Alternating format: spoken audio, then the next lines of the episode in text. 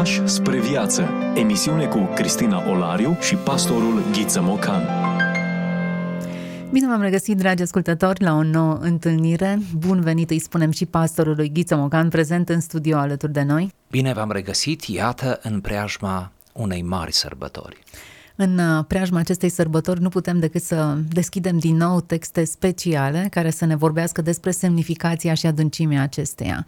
Vorbim despre un, uh, unul dintre Sfinții Părinți pe care îl regăsim în secolul IV. Propun să mergem înspre el. Secolul de aur, iar numele lui este Efrem Sirul, deci iată, cineva din Siria, care atât de bine simțea, atât de bine scria, și care ne-a lăsat printre altele și câteva erminii scripturistice, așa cum se intitulează volumul din care cităm, adică niște interpretări asupra unor texte esențiale din Evanghelii. Iar sigur, între aceste texte avem și textul cu magii și uh, nașterea Domnului Isus, momentul acela frumos în care, iată, oameni veniți de departe ajung să se plece, să îngenuncheze, să aducă ofrandă împăratului de curând născut. Interesant, oricât de mult am parcurge aceste texte, ele întotdeauna au o prospețime aparte și întotdeauna reușesc să redea mai mult decât atmosfera pe care noi tot o vindem de sărbători. Reușesc să surprindă semnificația și profunzimea lor. Așa este. Prin urmare, propunem ascultătorilor noștri un, uh, un text mai lung, să zic așa, adică noi să vorbim mai puțin la ceas de sărbătoare și să-l lăsăm pe Efrem Sirul în cazul acesta să ne vorbească. Când călătorul găsește un bun camarad de drum, se bucură de silința călătoriei îndepărtate, fiindcă se lasă amăgit de însoțire. Să ne sprijinim așadar, pe cuvânt ca pe un toiag, căci se poate că mergem cu picioarele prăfuite și cu gura neobosită, punând silința în genunchi cu buzele ușurăm mersul cel neîncetat. Astfel și magii, când Hristos a născut, de vreme ce au văzut steaua, au luat-o pe ea drept tovarăș de drum. Atunci când, osteniți fiind de la mersul pe jos, ei se amăgeau cu întrebarea, căutând să știe unde este împăratul, așadar îi întrebau pe iudei ca și cum ar fi fost hoții celui care s-a născut.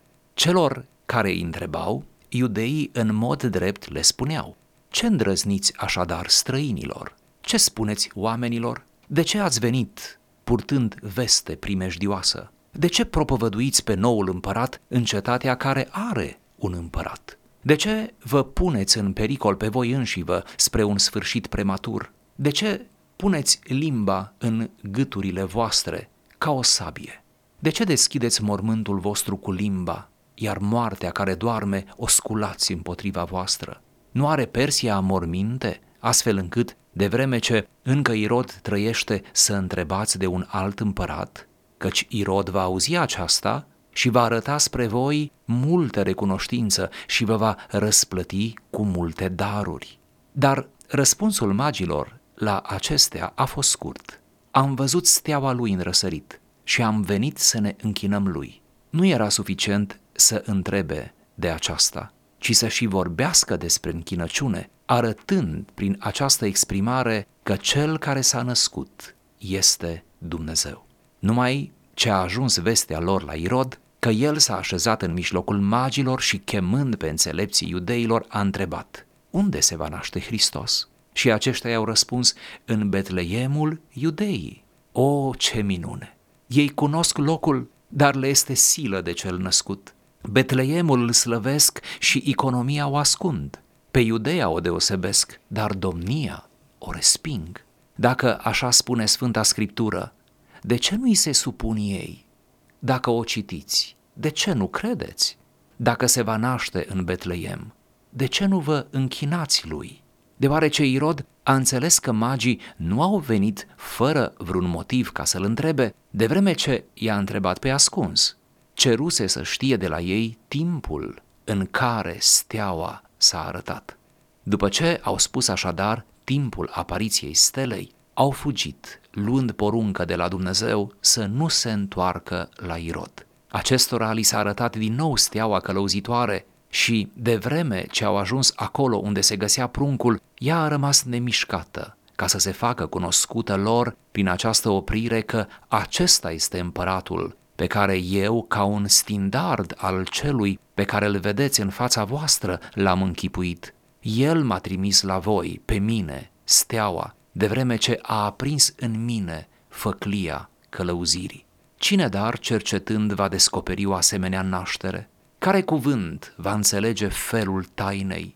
Nimeni să nu încerce să ajungă la cele de neînțeles prin gânduri omenești, fiindcă eu nu folosesc deci analogiile, ci numai credința. Încetează să cercetezi omule și învață să te închini dinpreună cu magii. Poți mai întâi să întrezărești razele soarelui și apoi să privești în mod nevătămător la nașterea feciorelnică. Dumnezeu este focul care arde. Dacă dorești să ă, atingi flacăra, îți vei arde mâinile tale fără să descoperi nimic. Așadar, când s-a născut cineva, pentru cine s-a cutremurat cerul prin cântările îngerilor? Pentru cine a răsărit steaua? Și cine i-a făcut teologi pe cititorii în stele? Cine a fost numit de către îngeri drept domn, chiar dacă era în pântecele Maicii sale? Cine a fost numit cu acest nume înainte de a se naște? Cui, chiar dacă era încă în pântecele Maicii sale, i s-a închinat atunci pruncul cu tresărire? Cine, chiar dacă era în pântece, a primit prețuire de la cei ce erau în pântecele maicilor? Cine i-a atras pe magii din Persia ca să îi se închine? Cu adevărat, deci, este frumos să ne minunăm de credința lor, fiindcă nu au ezitat, chiar dacă au văzut peștera și marea sărăcie. Deoarece au fost învățați prin luminarea Duhului Sfânt că pentru noi Hristos s-a făcut sărac, chiar dacă era bogat care în palma sa întreaga lume, chiar dacă s-a născut în peșteră, că înconjoară cerul cu nori, chiar dacă este înconjurat de cele sărăcăcioase, precum este obișnuit pentru cei nou născuți, că se odihnește în sânurile tatălui, deși ca om este culcat în iesle, că se găsește pe tronul tatălui, chiar dacă este purtat în brațele maicii. Dar noi, să slăvim nașterea cea trupească a Domnului din Fecioara Maria și închinarea Lui din partea întregii creații, oferindu-ne toată viața persoanei lui Hristos însuși, căruia îi se cuvine slava în vecii vecilor. Amin. Frânturi de înțelepciune Vorbim despre autori care nu au voie să fie uitați. Discuție cu pastorul Ghiță Mocanu. Secolul IV, Efrem Sirul, o scriere care încearcă să ne tălmăcească scripturile dintr-un, într-un limbaj dulce cu o perspectivă atât de profundă și emoționantă în același timp. Într-un limbaj poetic. Aș vrea să vă aduc aminte, nu e cazul acestui text, că de la Efrem Sirul ne-au rămas primele imnuri. Deci el a fost un mare imnograf și uh, aproape toate evenimentele importante din viața Mântuitorului, el le-a tâlcuit într-o manieră poetică. Acum, poetică în sensul secolului IV, da? nu mai au rimă, cum cunoaștem noi poezia uh, clasică de astăzi, dar în orice caz aceste imne da, ale nașterii, ale morții, ale uh, învierii, ale înălțării la cer, toate acestea sunt piese de, de, de mare prețiozitate pentru acest tezaur creștin milenar. Să ne sprijinim așadar pe cuvânt ca pe un toiag, spune Efrem Sirul, căci se poate că mergem cu picioare prăfuite și cu o gură neobosită, punând silința în genunchi, cu buzele ușurăm mersul cel neîncetat. Ce frumoasă metaforă, dar nu e numai metaforă, e un adevăr pe care psihologii cred că ar putea să ni-l explice mai bine. Atunci când uh, drumul e lung, când uh, trupul începe să dea semne de oboseală, dacă ai o bună companie, dacă cel cu care călătorești, nu? Are cuvintele potrivite și tu de asemenea, cumva ă, gura te salvează, da? Buzele, cu buzele ușurăm mersul cel neîncetat. Și el își imaginează că o asemenea comuniune aveau magii între ei, parcurgând un drum atât de lung. Să nu uităm că, după cum calculează specialiștii de azi, dacă au plecat din Persia, sau din Babilon, sau oricum de departe, din răsărit, dar răsăritul putea să însemne mai multe locații, oricum, uh, vorbim de sute bune de kilometri și vorbim de săptămâni bune de mers, nu de săptămâni, de câteva luni de călătorie. Și poate că sugestia aceasta cu punându-ne silința în genunchi are o recomandare de rugăciune, doar atunci poți să ușurezi cu buzele mersul cuiva. Sigur, fără îndoială, putem să vedem și această frumoasă idee. Acum, cu siguranță că sunt mai multe planuri pe care le vizează acest discurs profund, însă centralitatea o au magii. Ei sunt personajele principale pe care le aduce în discuție. Ei sunt cei atrași de Dumnezeu ca să se închine. Eu mă gândeam în timp ce lecturam acest paragraf, acest text, dacă nu cumva invitația de a se apropia a fost lansată și pentru iudei și cred că și a fost și ei au fost atrași doar că nu că au rezistat aceste atracții. Ei s-au comportat mai degrabă precum hoții celui care s-a născut. Ce frumoasă expresie, nu? Foarte frumoasă, da. Pe de altă parte, uitați-vă cât de plastic, nu? Efrem Sirul uh, imaginează răspunsul iudeilor în acea frază, în acele întrebări retorice, n-aș vrea să le mai reiau, dar uh, sensul este ce cu voi aici? Ce întrebare puneți voi? Pe cine căutați voi? Nu vă e dragă viața? Vreți să aduceți moartea, să o sculați așa de vreme împotriva voastră? Vreți să pățiți rău? Adică pe ce lume trăiți voi? Cumva, uh, iudeii parcă, uh, din răspunsul acesta al lor, parcă uh, încep să le plângă de milă magilor și ce soartă vor avea când aceștia în sfârșit vor interacționa cu Irod. Da, nu m-am gândit niciodată că magii și-au pus în, uh, în primejdie viața atunci când au plecat în această căutare, dar probabil că primejdia era pretutindeni și pe drum, în, pe drumurile acelea prin pustie, nepăziți, ne, neînsoțiți și pe de altă parte și întrebarea lor unde este împăratul de curând născut putea să-i coste viața. Magii au fost la un pas de martiraj și nu exagerăm să spunem asta, iar dacă este cumva o noutate, Iată, la sărbători, nu, e bine să avem și perspective uh, inedite. Dar asumarea acestei uh, misiuni pe care au primit-o magii de a se închina pruncului de curând născut, într-un fel erau mesagerii, închinarea lor întotdeauna anunță ceva. Și foarte interesant, deși are un caracter privat, faptul că eu aduc în sfera publică nu fac ce altceva decât să mărturisească despre importanța obiectului închinărilor. Giovanni Papini, unul dintre autorii de secol 20, uh, pe care noi am pomenit cândva, l-am pomenit cândva aici, în cartea lui despre Isus, spune așa de frumos, la un moment dat, vorbind despre întruparea Mântuitorului, cum că întreaga umanitate s-a proșternut înaintea pruncului. În primul rând s-a proșternut firea, adică creația care este inferioară omului, prin animalele care erau prezente fără îndoială în peștera respectivă. Deci prezența animalelor, a necuvântătoarelor, a celor care nu înțeleg, care privesc, nu, dar nu înțeleg, nu pot să înțeleagă, este cumva, uh, iată, prima prezență, creația necuvântătoare care își aduce ofranda. Apoi, vin păstorii care reprezintă mulțimea de oameni, marile mase, poporul în întregul lui, în grosul lui, dacă vreți, da? Oamenii simpli, neînvățați, oamenii care muncesc cu mâinile, oamenii care au așteptări minore de la viață și care uh, de obicei uh, mai mult muncesc decât câștigă.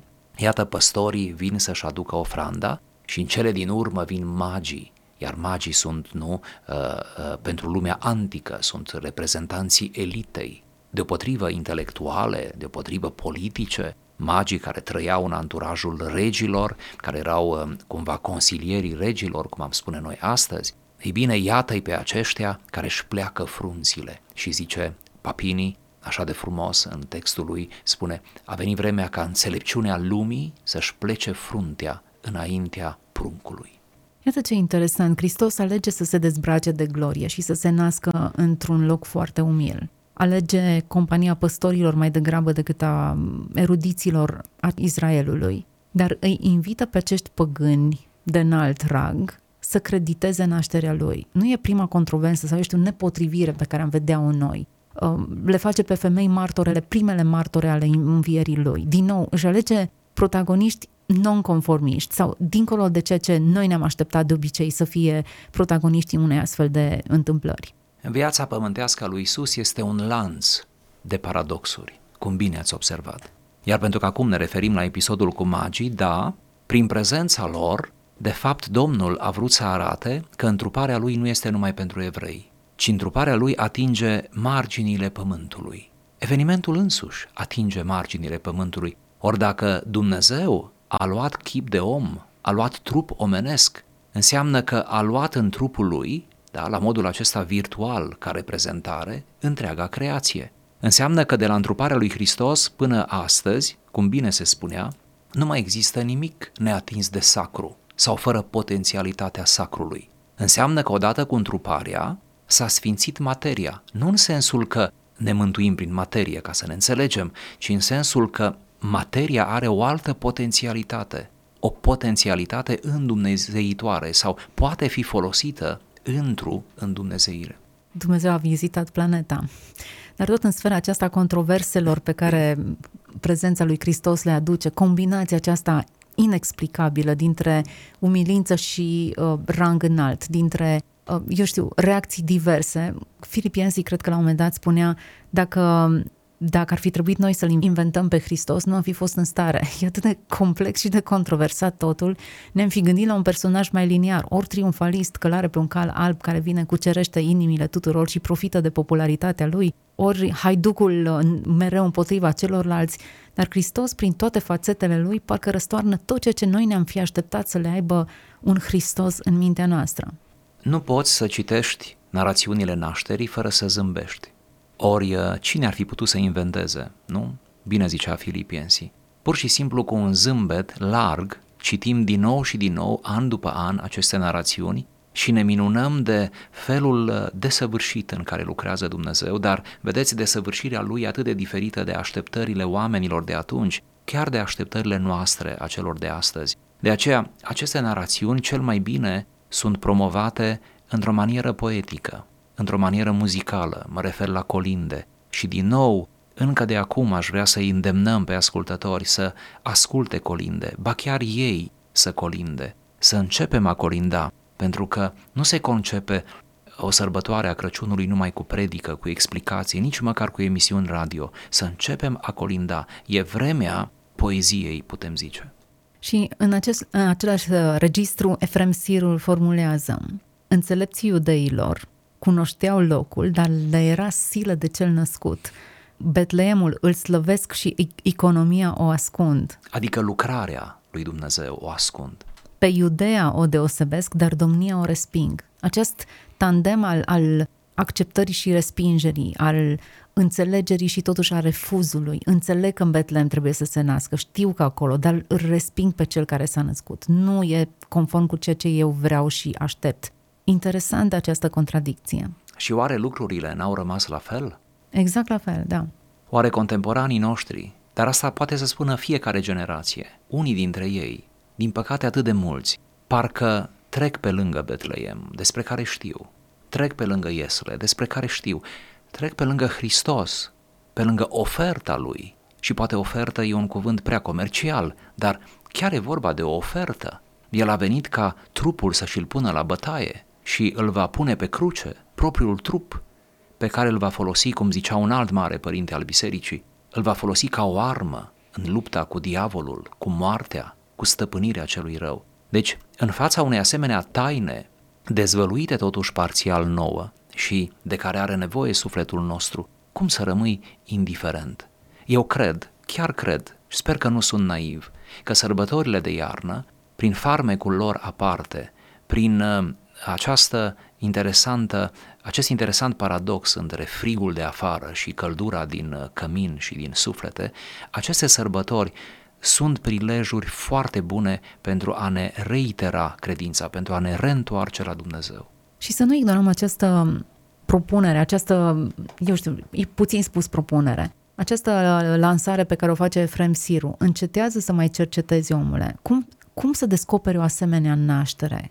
Cum să înțelegi felul tainei? Nimeni să nu încerce să ajungă la ceva de neînțeles prin gânduri omenești. Pare la prima vedere un fel de anulare a raționalității, dar nu este. Pentru că a crede nu este un gest irațional, oare de câte ori trebuie să o spunem, ci a crede este un gest suprarațional. Este ceva ce trece dincolo de rațiune fără să o strivească. Nimeni nu poate să creadă doar pe un fundament rațional, adică nimeni nu adună toate dovezile pentru ca în sfârșit să creadă. Dacă vei merge doar pe calea rațiunii, nu vei crede niciodată. Mereu vei avea nevoie de o dovadă în plus pe care nu o ai. Și între timp viața se va termina. pentru că nu stă viața în loc după tine să găsești toate dovezile. Deci mare atenție, rațiunea, de altfel o capacitate pe care Dumnezeu ne-a dat-o, se pare că e ceva din chipul lui Dumnezeu în noi, poate să devină o mare capcană. La vreme de sărbătoare se cade așadar să elogiem rațiunea, dar să spunem că este ceva mai mult decât rațiunea, este credința care este supra-raționalitate. Este o împlinire a rațiunii, o dimensiune ultimă a ei și după credință și prin credință acceptăm că lumea a fost făcută de Dumnezeu și că iată un copil se poate întrupa dintr-o fecioară. Ceea ce spune Efrem Sirul nu trebuie interpretat ca o interdicție de a căuta. Până la urma urmei, căutarea a dus pe magi în fața staulului. Dar ceea ce trebuie înțeles și corectat din ceea ce rezultă din aceste cuvinte e tocmai felul în care căutăm. Magii au căutat, de aceea au pornit la drum. Căutarea lor, curiozitatea, interesul, aplecarea lor, credința lor până la urmă urmei, pentru că deja și-au luat cadourile ca să se alinieze cu această căutare lor, convinși că vor găsi ceva. Chiar dacă la un moment dat au căutat cu eforturi exact ceea ce taxează Efrem Siru, cu gânduri omenești, s-au dus la palat, în căutarea lor au eșuat, da, am putea spune. Până la urmă urmei, tot Dumnezeu e cel care le-a redirecționat căutarea pe ruta corectă și i-a ajutat să ajungă exact acolo unde trebuiau să fie. Cum au o lecție de, de, care ne folosește fiecăruia dintre noi, cum îl căutăm pe Dumnezeu, cum ne exprimăm curiozitatea vis-a-vis de cine este Dumnezeu, unde și în ce măsură putem folosi eforturi omenești și în ce măsură contăm pe revelație divină. Peripețiile magilor sunt peripețiile urcușului nostru spiritual, a fiecăruia dintre noi. Precum magii și noi uneori ajungem în locuri nepotrivite, care nu ne ajută, din potrivă ne descurajează. Uneori interpelăm oameni nepotriviți. Luăm uneori informații care nu ne ajută. Dar în tot acest periplu găsim și elemente care, puse cap la cap, dau cât de cât imaginea puzzle-ului. Pentru că dacă vă uitați uh, în această călătorie a magilor și sigur informațiile noastre sunt doar în câteva versete, cum știm în Evanghelia după Matei, în capitolul 2, dar dacă vă uitați chiar în acele puține elemente, este o îmbinare între eșec și izbândă, putem zice, de-a lungul drumului. Și uh, din toate până la urmă magii învață ceva. Vedeți, parcurgând și noi de-a lungul anilor drumul credinței, întâlnim uh, ambele perspective și nu putem uh, să alegem între ele, ele se amestecă la un moment dat. Important este să ajungem la destinație, important este ca toate să ne conducă spre Hristos. Și dacă simțim că, că nu reușim asta, ar fi bine să cerem sprijin, să cerem ajutor. Poate nu v-ați așteptat să spunem asta, să spun asta, dar uh, cred că uneori uh, și pentru a sărbători cum se cuvine, ar trebui să învățăm,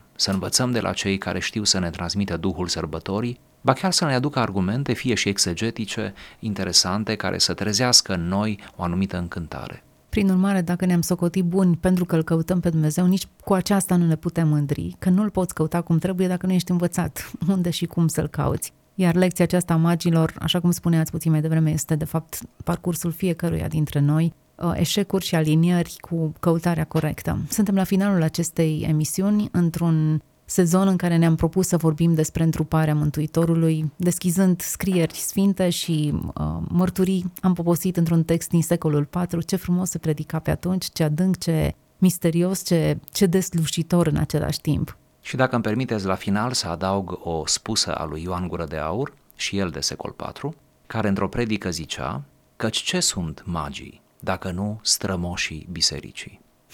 Foarte frumos. Mulțumim foarte mult. Efrem Sirul a fost cel care a avut um, această mărturie în emisiunea noastră, un text frumos pe care ni l-a lăsat ca mărturie de-a lungul veacurilor.